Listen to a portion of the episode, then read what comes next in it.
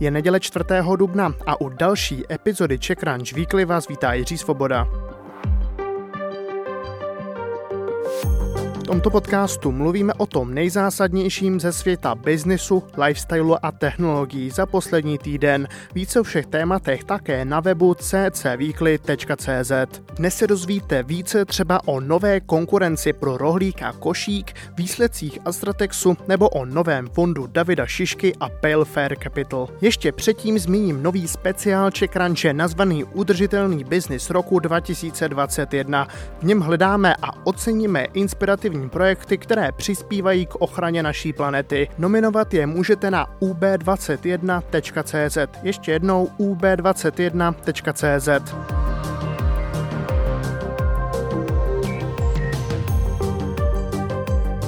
Investiční skupina Enern otevírá nový fond se dvěma miliardami korun. Pod značkou Kaja bude sázet na startupy v samotných zárodcích a investovat v takzvaném pre-seed kole. Fond má být otevřený všem tržním sektorům. Startupy mohou těžit z bohatých zkušeností týmu Enernu.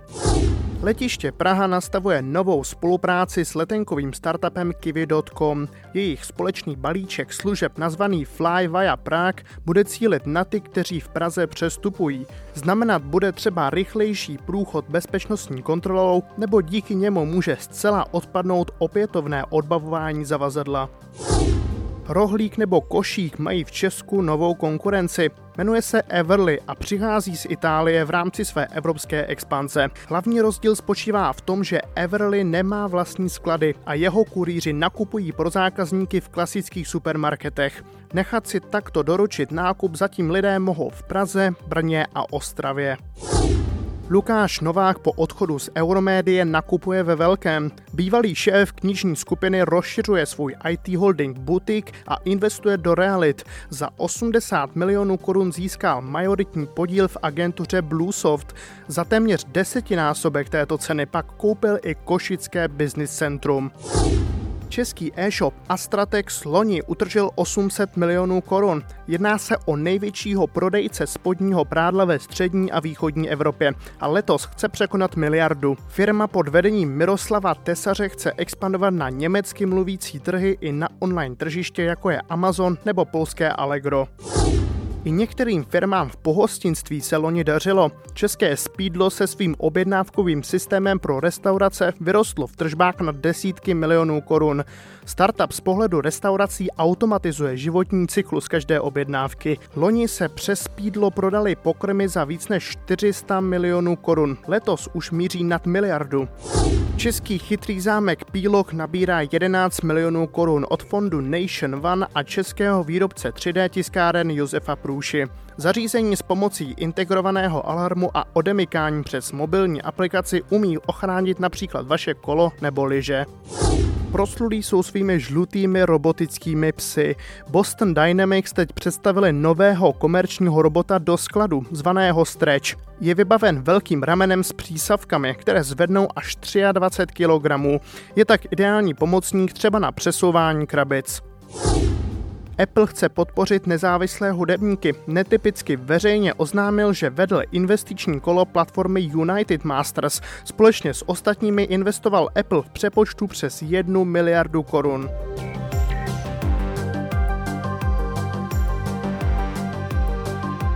Vybíráme taky téma, které zahýbe českým investičním trhem. Na tuzemské startupové scéně se objevuje nový fond, který je po personální stránce těžkou vahou. Bývalý šéf Bonami David Šiška se spojil s Pale Fire Capital v čele s Janem Bartou, Dušanem Šenkyplem a Davidem Holím. Společně spustili Purpose Ventures, fond, který má ambici investovat do technologických projektů řešící největší výzvy světa. Z vlastních peněz dávají dohromady 100 milionů korun. Ty chtějí investovat do nadějných českých a slovenských projektů. Na webu píší, že podporují takové firmy, u kterých vygenerovaná jednotka obratu generuje jednotku smyslu. Více už David Šiška. Já to vlastně celý ten fond vnímám trochu jako startup. Víme, že máme 100 milionů korun, který chceme investovat a, a vlastně přitom to vlastně budeme používat pro to, aby jsme poznali ten trh, jak je tady vlastně deal flow, jaký tady jsou foundry, jak my můžeme přispět. Mm, a já vlastně bych chtěl, aby to bylo postavené hlavně na budovatelích startupů a founderech a zkušenostech, aby, aby to nebylo o penězích a tom tématu, ale o tom, aby jsme opravdu pomáhali těm projektům, aby byli úspěšní. Jaký přesně smysl dané startupy mají mít, ale zatím David Šiška nechce určovat. Na webu fondu jsou uvedeny oblasti jako udržitelný svět, fyzické a duševní zdraví nebo posílení a důstojnost jednotlivce. Jen do této oblasti patří široká škála témat.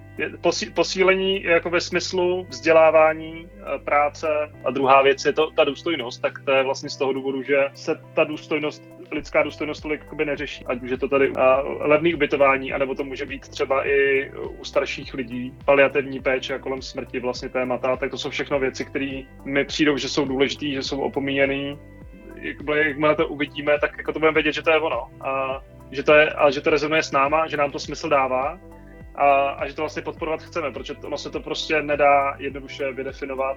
A, a kolem toho jsou akademické debaty různě po světě, co je impact investment, social impact, jak to budeme měřit, jaký budou KPIčka a jestli to je dost, anebo to není dost impact.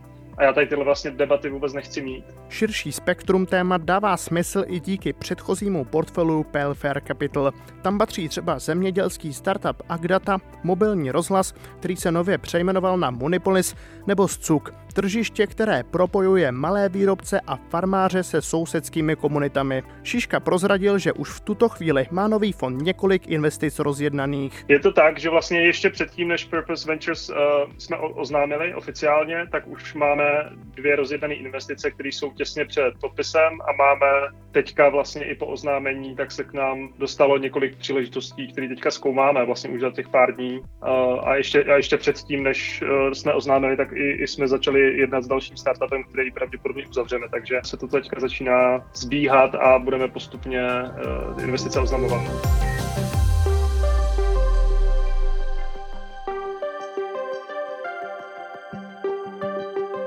Redaktorka Adéla Pavlunová zpracovala rozhovor se Simonou Zábržovou. Ta se věnuje duševnímu zdraví a tvrdí, že lidé, kteří ztratili důvěru ve stát, hledají oporu ve firmě. Vojtěch Sedláček zpracovala příběh Ladislava Trpáka. Poté, co se mu nepodařilo udržet nad vodou zůd, se začal věnovat otázkám alternativního bydlení. A přeštěte si také dva nové newslettery z produkce Czech Ranche. Petr Brejčák vydal třetí číslo Czech Ranch VC, který pojednává o dění na poli českých investic za měsíc březen. Tomáš Klebek také ostartoval svůj Czech Ranch Watch, newsletter, kde každý pátek schrne dění ze světa filmové a seriálové tvorby.